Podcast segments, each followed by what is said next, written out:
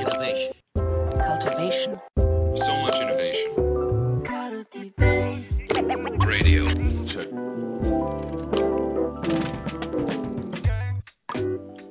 えー皆さん、こんにちは。泉です。こんにちは、田畑です。えー前回ですね、あの、田畑さんと一緒に、えーラジオ一本撮らせていただいたんですけど、まあ、その続きということで、あの、まあ、前回は、あの、まあ、耳ぐりが、あの、このコロナ禍で、あの、すごいオンラインファシリテーションとか、えーオンラインワークショップの対応すごい素早く、えーまあ、できた要因って何なんだろうっていう話を、まあ、ファシリテーター視点でいろいろ田畑さんからお話を伺ってたんですけど、まあ、結構やっぱそのブリコラージュ的視点を大事に持って、あのーすごいこう、オンライン化で、あ新たに出てきたこうツールとこう対話しながら、その可能性を探っていく姿勢みたいなのが結構ポイントだったんじゃないかみたいな話を、えー前回お話をしていたんですよね。うんで、ちょっと今回のラジオでですね、なんかもうちょっとそこ突っ込んで聞きたいなと思っていて、うん。そういうその、こう、まあ、組織の中であったり、まあ、あとはワークショップとかで、こう、そういうその人と人とのこのブリコラージュをよりこう、促進していくためには、こう、どうファシリテーションしていく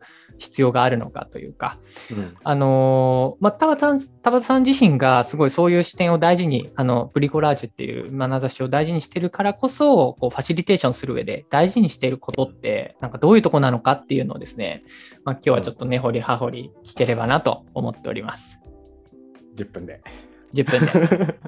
はい。でも結構、そうですね。これ、問いとしては深いので、だいぶ内省かかるんですけど、うん。今、パッと浮かぶもの、で、まあ、でも日頃考えているもので言うと、ね、結構2つあって、うん。1つは結構徹底的にエポケ、判断留保って言われるものうん。は、あえてファシリテーターに芸風があるなら、自分はかなりそこを意識する方だなっていうふうには思います。なるほどねち。ょっとはエポケって初めて言葉に聞く人もいると思うんですけど、うん。まあ、あの コップって水飲むものだよねとかあるいはコップってこういうものだよねこういう形だよねうんで泉君ってこういう人だよねみたいな何かの判断うんとかあの意味付けみたいなものをちょっと一旦しちゃっているという前提に立ってうん横に置いて、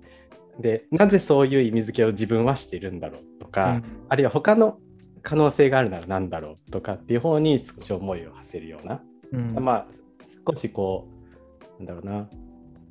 例えば耳ぐりにおいてワークショップってこういうものだよねってイメージが一定あるけどもしかしたらそうじゃなくてって可能性を探るみたいなこともあるしその相手対話してる相手に対してっていうのもあるしで結構そのエポッケは 判断留保は意識する。それが、えっと、場の中にもいい意味で起きたりうん。するといいなっていうのは一つと、もう一つが結構自分ファシリテーターとしてはワークショップ中にガンガン参加者と一緒にうん。アイデア出したり話したり、うん参加者的に結構もう入り込んでいくはいはい。タイプだなとは思っていて、まあ、もちろん性質によるんですけどね、その会の目的によるんだけど、そこはなんかねまさにブリコラージュ的にうんえそれさこういうアイデアもない？みたいなうんでどんどん可能性拡張を一緒になんかし楽しみたくなっちゃうんですよね。うんでみんなから出てくるっていうのがそれ一つなんだけどでもなんかそれを一緒に楽しむみたいな感じで、そういう意味では割と入り込んでいく方のファシリテーションだな、自分の芸風はとは思ってますね。なるほどね。うん確かに。なんか、その辺って、こう、田辺さんも、あのーそういうふうにこう参加者と一緒にこう入り込んで、えー何かのこう可能性をこういろんなこういう方向性もあるんじゃないとか、それ本当にそうなのかなみたいな、こう前提問い直してるときって、その後のプロセスで、これどうやって収束させていこうかなとか、うん。なんかこれどうやって合意形成していこうかなとか、そういうことは一旦じゃあ頭からはぬ、あの、少しぬ抜かしているんですか？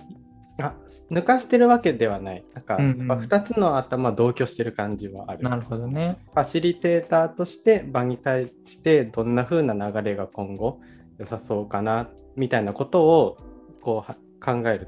ている頭もあるけど同時にあの普通に今問うているこのディスカッション、対話されているテーマ対象に対して思うことを自分も積極的に、うん一参加者として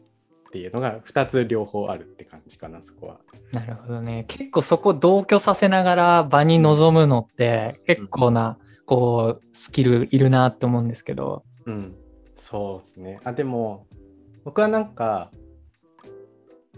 その3例えば10分ぐらい結構没入してうん意識的にはね、あの参加者と同じように話しているってことがあったとして、でそこからまあ戻っこまめに戻ってくるファシリテーターとしてはみたいな、うんっうん。ていうそういう意味では細かくはスイッチしてると思うんだけど、うんうん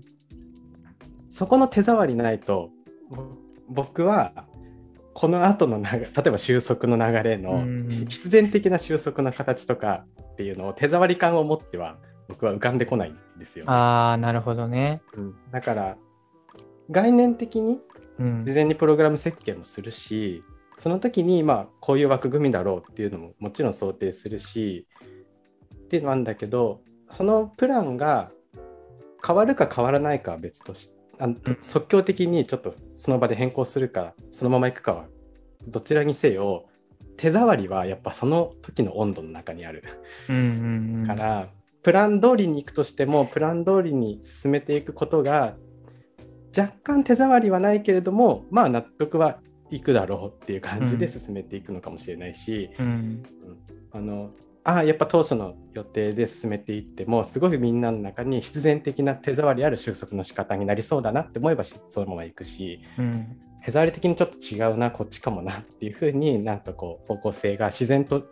出てくる方向性に耳を澄ますような形で変更していくっていうこともあるしで、なんかいずれにせよその手触り感がやっぱ僕は参加者と一緒に隣の席に座ってないとなかなか感じられないっていうのはありますね。なるほどね。すごいタワさんからその手触り感とか、こう、必然的な収束みたいなうんキーワードが結構出てきていて、うん。あの、すごいそこ重要視されてるんだろうなってうん。思うんですけど、やっぱりすごいその、こう、場でブリコラージュをこう、よりファシリテーションしていくってなった時に、うんこう自分自身がちゃんとそこに手触り感持ってうんいることってやっぱすごく重要なんですか、タワさんにとって。うん、重要。なんか、なんだろうね。そう、ずそう、重要 なんだけど、なんかね、基本が偶然性を信じてはいるんですよね。ちょっとまた違うキーワード出しちゃうんだけど、やっぱ、うん当初の想定じゃないものうん。とか、まあ、この場があったからこそ出てくるアイディアだったりとかみたいに、なんかいろんなこう偶然性うんにすごく期待をしている。うん。ででも偶然生まれてきたんだけど生まれてしてしまうとなんか必然的だなこれってってうん。思う感覚。うんうんうんのことを僕は手触りと呼んでいるような気がする。ああなるほどね。うん。で事前に組むプログラムないしし頭の中でシミュレーションしながら。うん。で必然性想像できる必然性。うん。いやこうなっていく、まあ、ある種べき論とかも場合によっては含みながら、必然性で組んでると思うんですよね。うんうんうん。でもそこに実際のプロセスは偶然性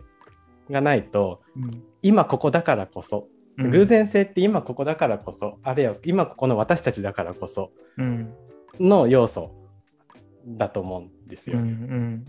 でその偶然性と必然性が両方なんか重なって感じられるものになっていく必要はあると思ってうんいるから、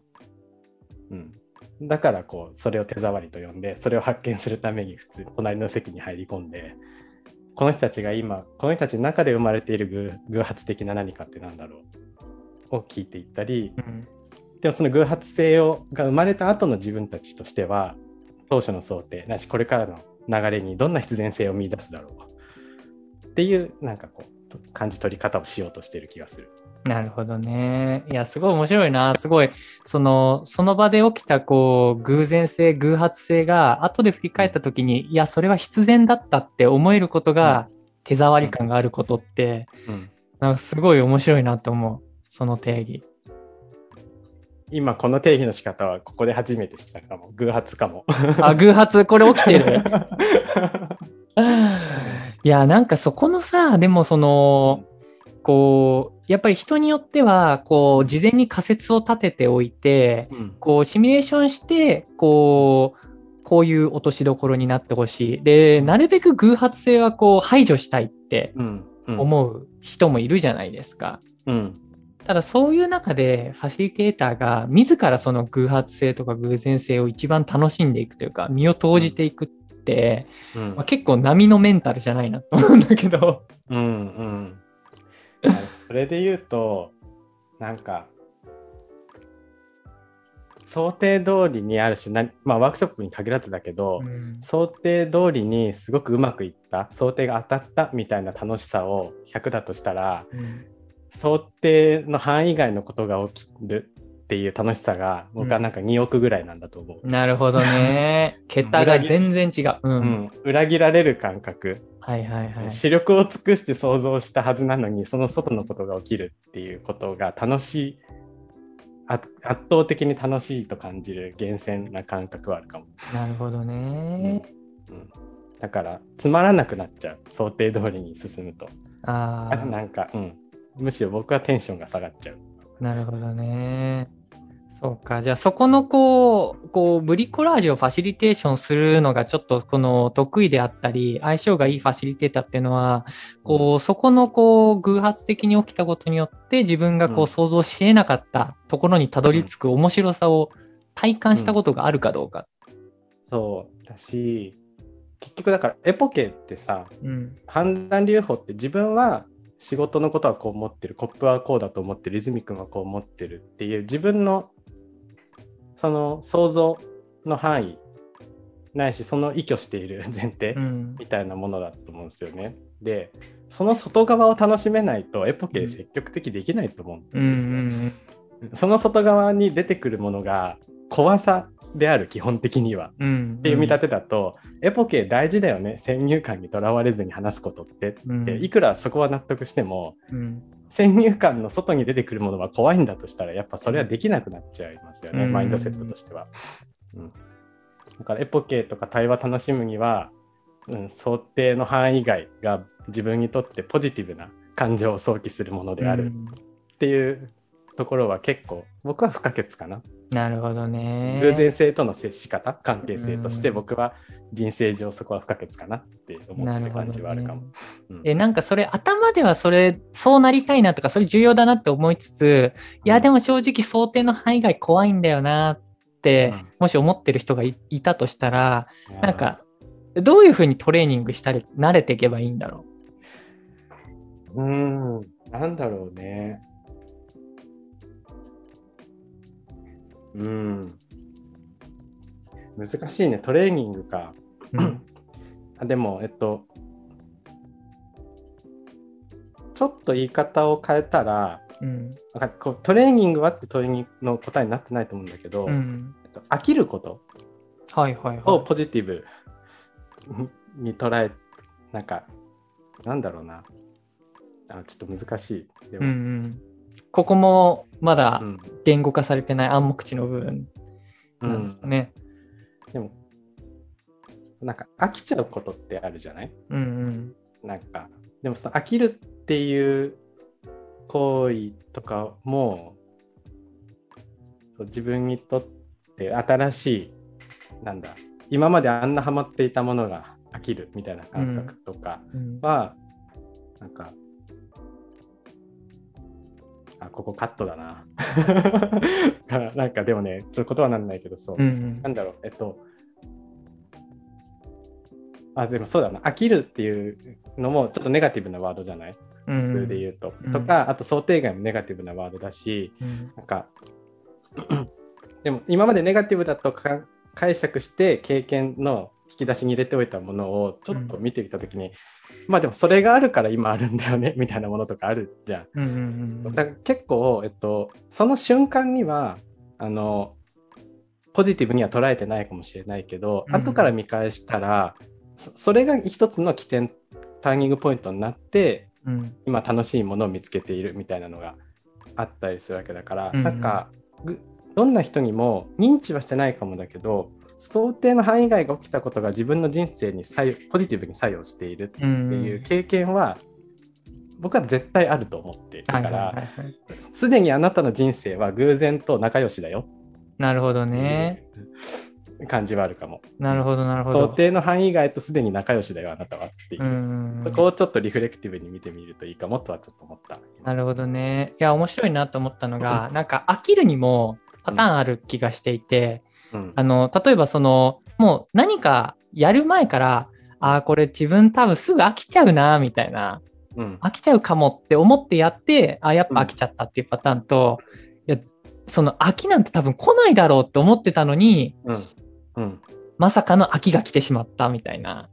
うん。パターンとかあると思うんだけど、そういうのはそういうその今だったらこう後者の想定してなかったうん。けれども、自分自身がそそれに飽きてしまったことによって、その先で何か違うものにこう新たにはまったりとか、うん。あ固定の範囲外で新しい可能性が出てくるみたいな、そういう経験とか、うん。ちょっとこう、逆にいいこととして、うん。ちょっと捉えてみようみたいなうん。話なんですかね。うん。がそうまさに今泉君言っていたようなまさにそうだと思うしまあ自分は飽き性なんだよなって感じで、うん。はハマってるんだけど飽きることが結構もう分かってるみたいな状態だとしても、なんかなんだろうな。だだとしたらまあ別に飽きるに着目する必要はなくてうん。なんかこうここれからハマるものうん。まあ、瞬間的にかずっとなのか。でうん。もハマるものってさ想像できないじゃん。うん。でハマる過去去年ハマってたものって10年前の自分はハマると想像できてなかったものなうんうんはずで、マクロに見れば別にそ想定の範囲外なはずなんだよなちょっと人生って、とは思うんですよね。うんハマるまあ、少なくともハマるとか飽きるに関して言えば。うんだから、うん。なんか自分が喜ぶもの、楽しいもの、幸せになれるものって自分の想像の外側にもまあいっぱいあるよなっ。ていう前提のなんか感覚は持てるような気はする。なるほどね。確かに、その感覚があればね、こういう、こう、会議の中だったり、ワークショップだったり、何かにおいて、こう、自分が想定し得なかったことが起きたとか、誰かがそういうことを言ったときに、うん。あ、なんかは範囲外のこと出てきたよ、怖いなとか、ちょっと嫌だなって思うんじゃなくて、うん。もしかしたらそれが、あれ、いい方向に行くかもしれないとか自分にはまることがうん。すごい出てきたかもしれないって、瞬間的にちょっと思えたりすると。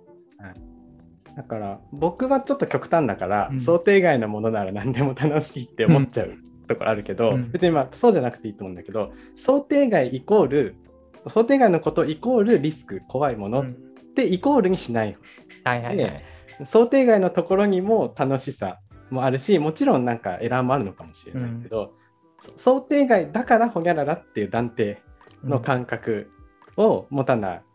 いと、想定外が起きてもそれはそれでちょっと意味を見出す冷静さなのか、ポジティブさが持てるんじゃないかなっていう感覚はかな。うん、なるほど、なるほど。うんありがとうございます。なんかすごい後半ちょっと面白くて時間がかなりあの 伸びてしまいましたが、うんありがとうございます。ちょっとなんだかね、ここのこう、こう、ブリコラージュと、えーそこのこう、あ秋の関係性であったり、なんかこう、すごいこう、想定内、想定外の話とか、なんかまだまだ探求しがいがありそうな気がしたので、うんちょっとまたラジオであったり、イベントだったりでね、なんかこはいう、問いを進めていきたいところがありますね、これは。はい。ありがとうございます。泉君はどうしてるのっていうのも聞きたいし。そうですね。ちょっとね、あのーまた次回その辺はお聞きできればと思うんですけど、じゃあ一旦今日はこれで、ははい、終われればと思います。じゃあどうもありがとうございました。ありがとうございました。